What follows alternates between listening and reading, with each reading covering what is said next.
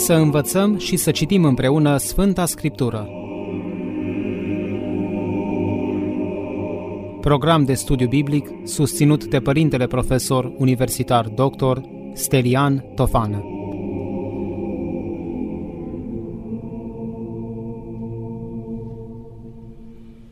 Dragi ascultători Apostolii de Radio Renașterea, Dragii mei, mă bucur că suntem din nou împreună în cadrul programului biblic să citim și să învățăm împreună Biblia.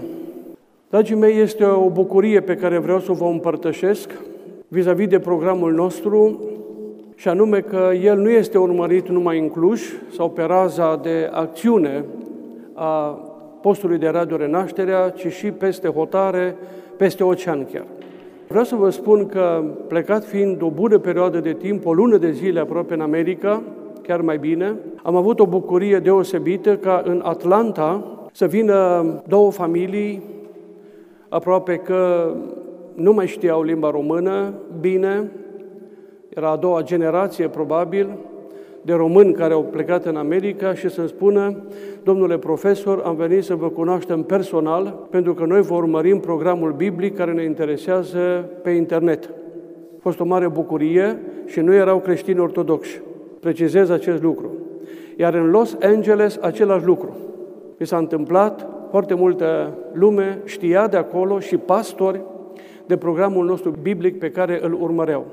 Așadar, iată, noi suntem puțini aici, dar infinit mai multă lume ne urmărește decât poate credem noi sau decât chiar eu însumi am crezut. Acest lucru este o bucurie pentru noi, pentru toți, acest lucru este un act misionar și trebuie să-i mulțumim lui Dumnezeu pentru ceea ce, sigur, a lucrat prin noi, prin toți. Revenind acum în cadrul programului nostru din seara aceasta, reîncepem pentru o bună perioadă de timp programul nostru biblic cu o temă foarte interesantă legată de Sfintele Taine ale Bisericii. Controversate, la multe dintre ele, dacă nu chiar la toate, creștinii noștri nu au un răspuns și aceasta pentru că ne lipsește programul biblic din biserică, am mai spus acest lucru și accentuez, foarte puțini creștini vor putea să deschidă Biblia dacă ar fi întrebați ce înseamnă la voi taina mirului sau taina mirungerii. Unde scrie în Biblie despre acest lucru? Sau dacă ar fi întrebați creștinii, de ce botezați copiii? Unde scrie în Noul Testament că trebuie să botezăm copiii? Și nu adulții. Problemă pe care o vom dezbate poate chiar în seara aceasta, dacă vom ajunge până acolo. Sau o altă întrebare, la care greu se răspunde. Unde scrie Sfânta Scriptură că trebuie să ne mărturisim? Ce înseamnă tainele acestea din biserica voastră? Aceste sacramente. Ei, acesta este obiectivul programului nostru biblic pentru o bună perioadă de timp, începând din seara aceasta. Și deschidem programul biblic cu această temă, Taina Sfântului Botez, o întrebare, botezăm adulți sau copii? Ce ne spune Biblia? Și asta este tema pe care o vom aborda în seara aceasta și în, probabil, încă o întâlnire. Și așa cum v-am uh, obișnuit, pentru a mă putea urmări mai bine și pentru a avea o idee vis-a-vis de ceea ce noi tratăm aici, iată un cuprins, preliminarii, doi, prefigurare și anticipare, să vedem despre ce este vorba, trei, instituirea botezului creștin, dacă ar întreba cineva sau v-ar întreba și pe dumneavoastră și pe cei care ne ascultă, când a fost instituit botezul creștin? Nu știu dacă ați putea răspunde, ar răspunde teologii, dar o bună parte dintre ei greșit. O să vedem în seara aceasta. Patru diferențe între botezul lui Ioan și cel al lui Isus. O să vedem de ce această diferență. Efectul botezului creștin, toate sigur cu referire la textul Sfânt. Botezăm adulți sau copii, ce ne spune Biblia, temeiuri biblice și temeiuri patristice, temeiuri patristice pentru cei care ne ascultă și care nu sunt ortodoxi și care spune acum, dar de ce treceți la tradiție și la spațiul patristic dacă ați spus că vă opriți numai la textul biblic?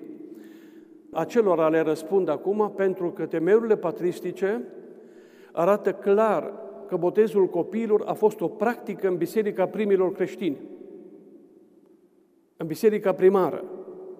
Și nu pot să abordez textul sfânt numai să nu fac referire la felul în care era această practică în biserica primilor creștini și accentuez pentru cei care mă ascultați de altă confesiune, când biserica nu era despărțită, când biserica era una.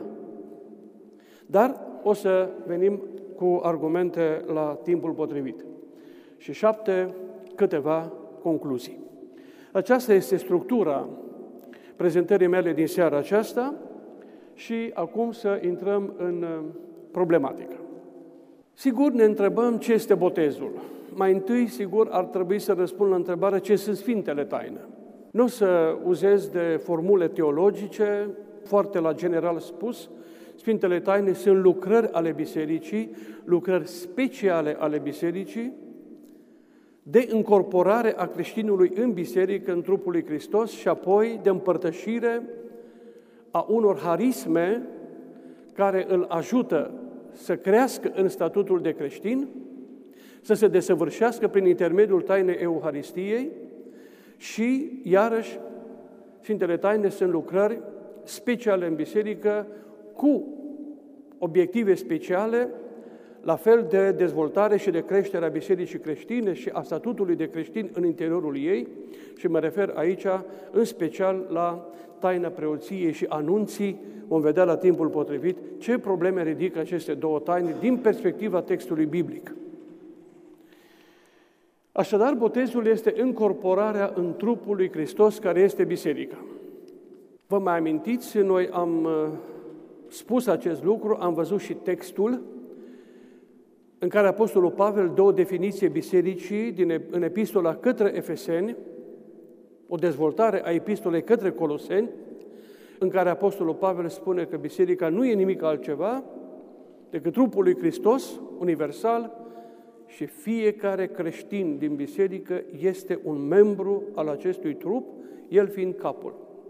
Așadar, în acest trup universal care este biserica, adică trupul lui Hristos, noi intrăm prin taina Sfântului Botez. Și nu există mântuire fără botezul creștin, vom vedea, și nici fără biserică. Un părinte al bisericii, Ciprian, spunea, extra ecclesiam nu la salus, adică fără biserică nu există mântuire. Și de aici consecințele o să vedem mai departe vis-a-vis de o practică greșită din perspectivă biblică a aceea a nu boteza copiii, ci doar la o vârstă adultă. Nu este un punct de vedere al meu, acesta pe care l-am spus. Nu este un punct de vedere al bisericii, a unei biserici, ci este perspectiva cuvântului revelat al lui Dumnezeu și vom vedea la timpul potrivit. Ce mai este botezul? Ce mai înseamnă botezul? La general, sigur, prezentată această taină în definiție. Începutul drumului Sfințeniei. De aici începe Sfințenia, care se dezvoltă apoi pas cu pas în viața creștinului. Ce mai este botezul? Devenirea unei făpturi noi, adică acea în limba greacă sună foarte frumos, kenictisis, adică făptură nouă, pe care o câștigăm în Hristos, în biserică, în comuniune cu Hristos, după intrarea în trupul său, adică după botezul creștin. O să amintim și aceste lucruri puțin mai târziu. Și ce mai este botezul? Câștigarea statutului virtual de membru al Împărăției lui Dumnezeu. Accentuez aici cuvântul virtual de aici. Botezul nu-ți oferă statutul definitiv de membru al comuniunii cu Dumnezeu, al împărăției lui Dumnezeu. Nu, ci statutul virtual, adică îți oferă posibilitatea, îți deschide drumul, dar tu realizezi prin virtuți, prin colaborare cu Mântuitorul Hristos, statutul desăvârșit, de plin, final, în teologie se spune esatologic, de membru al Împărăției lui Dumnezeu. De fapt, ce e Împărăția lui Dumnezeu? Este un termen, sigur, tehnic, biblic, nu e nimic altceva decât veșnica comuniune cu Dumnezeu. Dincolo, sigur, de moarte și după a doua venire a lui Isus și judecata finală, pentru aceia care vor fi găsiți vrednici de a fi aduși în comuniune cu Dumnezeu. Aceasta e împărăția lui Dumnezeu. Înțeleasă ca termic tehnic biblic. Așadar, iată în mare, sigur, la acest nivel de prezentare și de receptare a învățăturii, ce este botezul. Și e important să știm aceste lucruri, pentru că de aici, de la botez, începe drumul anevoios, deci deloc ușor, al desăvârșirii noastre, al obținerii Sfințeniei, ca în final, dincolo de moarte, repet, după ultimele acte legate de a doua venire a lui Isus, să fim veșnici cu Dumnezeu în comuniune. Și asta nu este o poveste, știm foarte bine, viața este limitată, extrem de limitată. Ce înseamnă 80 de ani, ce înseamnă 90 de ani, nimic, din perspectiva veșniciei. De altfel, psalmistul se întreabă. Și atunci, dincolo de moarte, dincolo de această barieră, dincolo de această graniță care este moartea, noi vom continua să fim, așa cum am mai spus și altă dată, într-un alt statut. În același trup al nostru material, dar schimbat, adică transfigurat. Noi nu vom părăsi, vă mai amintiți că am spus trupul nostru. Și să îmbrăcăm un alt trup străin, nu. Trupul nostru în trupul nostru, dar într-o materie a trupului înduhovnicită, spiritualizată. De aceea Apostolul Pavel spune că trupurile noastre vor fi trupul de lumină. Dar aceste probleme noi le-am mai dezbătut atunci când, vă amintiți, am vorbit de a doua venire a Domnului și problemele pe care le ridică textul biblic cu privire la această temă. Mergem mai departe. La capitolul prefigurare și anticipare. Ce înseamnă aceasta? Dragii mei, botezul creștin a fost prefigurat în Vechiul Testament. Nu este nimic în Noul Testament aproape ce ține de viața bisericii și de statutul de creștin care să n-aibă o legătură cu Vechiul Testament, cu revelația Vechiului Testament pe care Noul Testament o desăvârșește.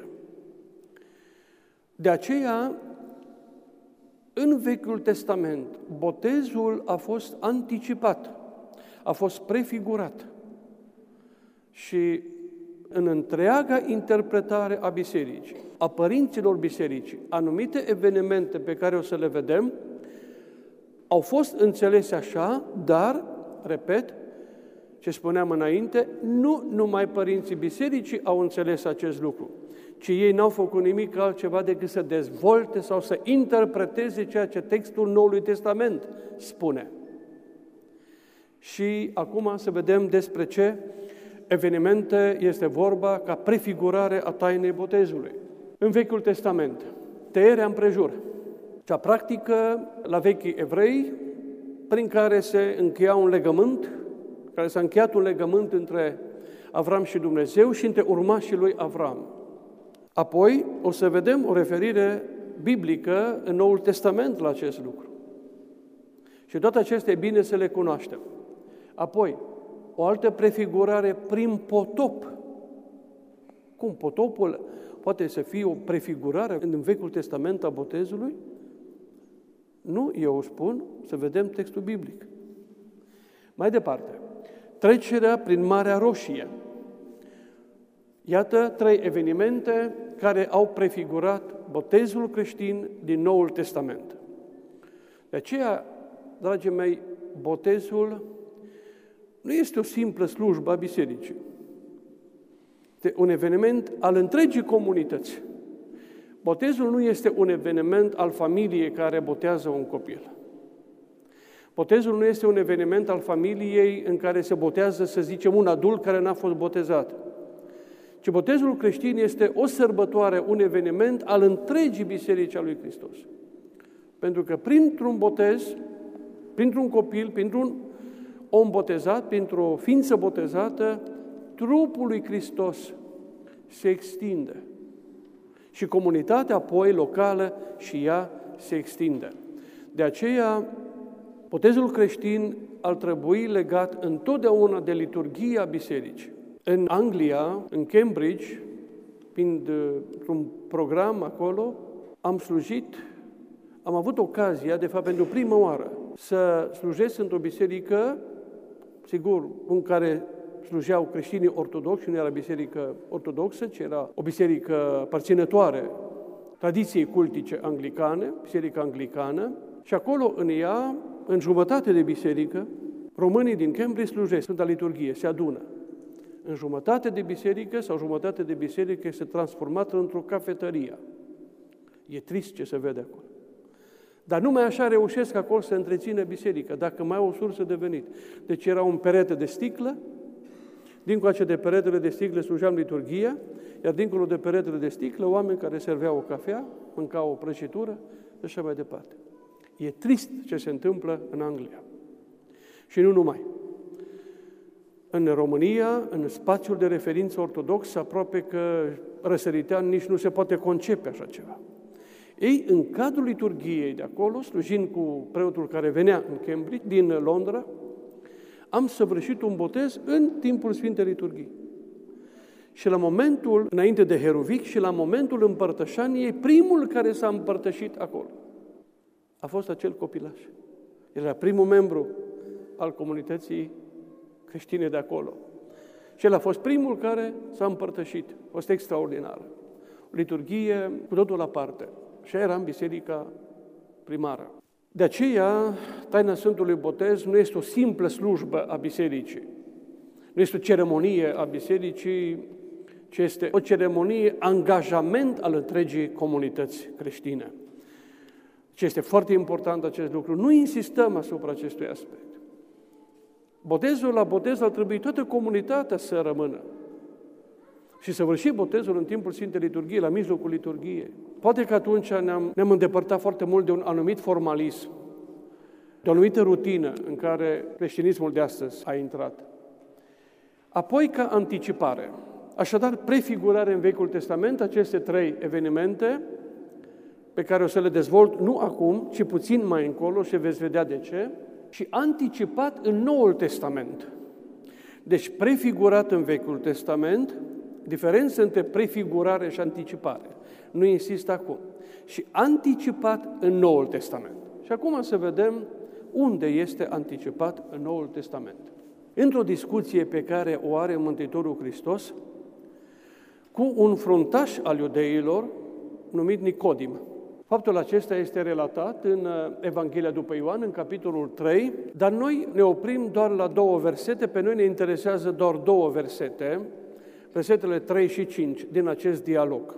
Dar pentru cei care poate știu mai puține despre acest dialog, noi cei din cadrul programului biblic am mai făcut referire la acest episod, dar poate cei care ne ascultă pentru prima oară și care nu știu, foarte pe scurt, recapitulat acest uh, episod pe care numai evanghelistul Ioan îl consemnează și nu întâmplător.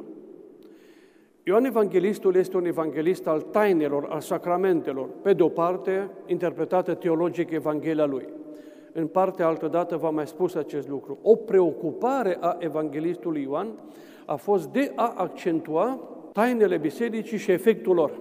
De aceea el, nu știu dacă aici am spus, nu consemnează instituirea Sfintei Euharistii, dar consemnează în capitolul 6, vă mai amintiți ce? Ce înseamnă Euharistia pentru noi, pentru aici și pentru dincolo? Ceea ce nu spun primii trei evangeliști. Vă mai amintiți. Revin.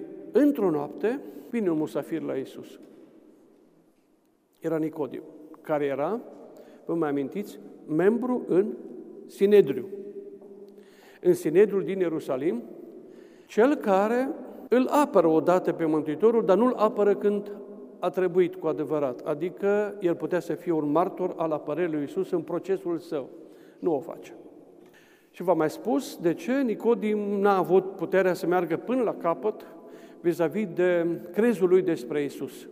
Acum, vine noaptea la Isus și spune evanghelistul Ioan, Nicodim nu este foarte simpatic nici lui Ioan. Ioan, evanghelistul, consemnează de trei ori prezența lui Nicodim în anturajul lui Isus. Odată acum când vine la Isus, a doua oară când Isus trebuia să fie adus legat în fața Sinedriului, Sinedriul trimite o delegație să-l prindă pe Isus. Delegația formată din poliția templului se duce, a Sinedrului, mai bine zis, a Sanhedrinului, se duce, dar vine fără Isus. Și atunci îi întreabă arhiereul probabil, de ce nu l-ați adus? Și ce spune? Amintiți? Niciun om n-a vorbit vreodată ca omul acesta. Și atunci se ridică în Sinedriul Nicodim și apărarea lui Isus și spune, dați puțin, ce vrem să facem noi? Legea noastră ne permite să acuzăm pe cineva, să condamnăm dacă nu știm ce a zis și ce a făcut? Mai întâi stăm de vorbă cu el și apoi îl acuzăm. O logică. Aici a intervenit Nicodim și după moartea lui Isus îl vedem cu acele aromate, acele miruri cu care este îmbălsămat trupul lui Isus, dar după moartea lui Isus. Așadar, Ioan Evanghelistul ține să precizeze că Nicodim a venit noaptea de frica iudeilor. Deci un fruntaș al lor, un membru cu poziție în societate, vine la Isus și îi spune așa, Rabi, foarte interesant spune, noi știm că de la Dumnezeu ai venit învățător. Nu folosește pronumele personal eu. Eu știu că ai venit de la Dumnezeu învățător, ce spune, noi știm că ai venit, pluralul, noi știm că ai venit de la Dumnezeu învățător, ceea ce e foarte probabil ca Nicodim să fie exprimat crezul și a altor colegi de-a lui din Senedru, fruntaș ai, ai iudeilor, care aveau aceeași părere despre Isus. Și spune, dacă nu e Dumnezeu, că El nu poate să facă, ce faci tu? Și Isus nu intră în această logică al unui Nicodim, ci spune, de fapt, trebuie să știți, vreau să vă spun, dar este sigur mai puțin important pentru dumneavoastră, ca simpli creștini, Ioan Evanghelistul consemnează doar fragmente din acel episod. Se vede clar cum este întreruptă discuția în anumite momente de către Ioan, Evanghelistul, el consemnând doar ceea ce pe el a interesat când a intenționat să redea acest episod din viața lui Isus. Numai el face acest lucru. Și atunci Mântuitorul îi spune așa, și pe noi ne interesează doar aceste versete. I-a răspuns Iisus și i-a zis, dar nu la ce a spus Nicodim. La afirmația lui Nicodim nu îi răspunde Iisus. Iată, o întrerupere, repet, a dialogului. Răspunsul i-a Iisus și i-a zis, adevăr, adevăr îți spun, de nu se va naște cineva de sus, adică expresia naște cineva de sus, nu va putea să vadă împărăția lui Dumnezeu. Cuvinte foarte importante, extrem de importante. Aici Isus nu vorbește de prima naștere, de nașterea biologică, ci de o altă naștere, care este de sus, adică dintr-o altă putere, circumscrisă de o altă putere și într-un alt context decât cel uman, de relații umane. E clar că aici vorbește Isus despre o altă naștere referindu-se la botez și vom vedea imediat în cuvintele următoare. Nicodim a zis către el, am consemnat și versetul 4, deși acesta nu face decât să arate cât de naiv era Nicodim. Nicodim era și naiv. Deocamdată ce spune el, numai un copil ar fi putut să spună așa ceva. Cum poate omul să se nască fiind bătrân? Poate el să intre a doua oară în pântecele mamei sale și să se nască? Pe păi cum să pui astfel de întrebare? Ce un copil n-ar fi pus dar Nicodim se vede că a fost copleșit de ceea ce a spus Isus. Nașterea de sus. Ce era aia? Ce înseamnă nașterea de sus? N-am mai auzit de el de așa ceva. Și atunci, în spatele, sigur, cuvintelor lui Nicodim există o logică. Nu există logică din perspectiva unui om matur care judecă în felul acesta.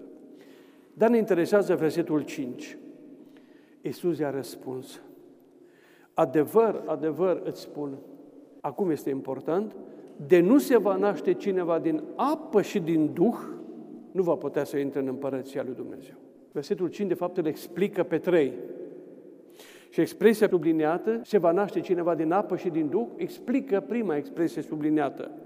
Dacă nu se va naște cineva de sus.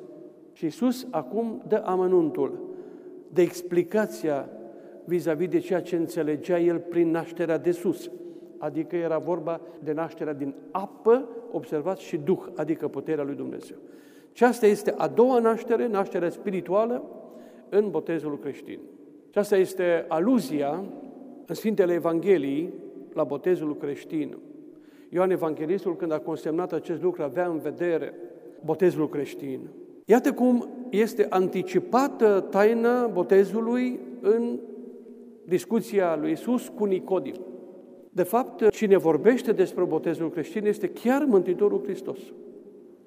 Și el este interesat de acest lucru să precizeze de fapt ce înseamnă botezul.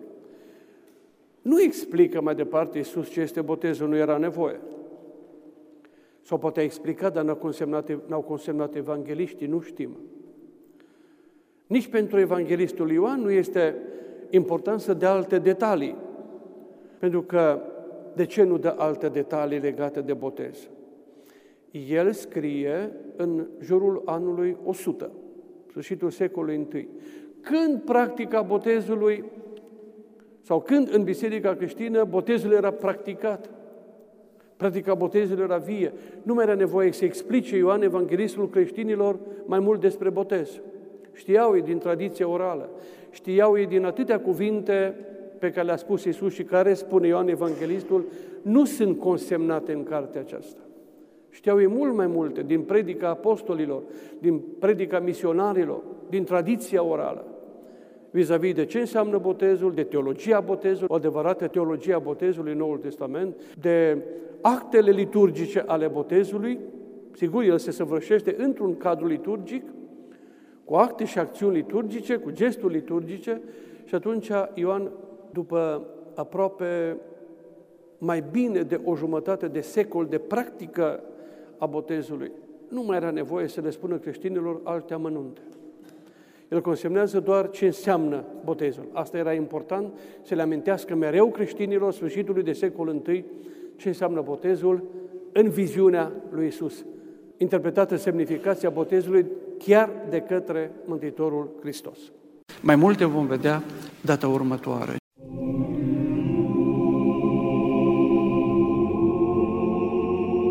Să învățăm și să citim împreună Sfânta Scriptură. Program de studiu biblic susținut de Părintele Profesor Universitar Dr. Stelian Tofană.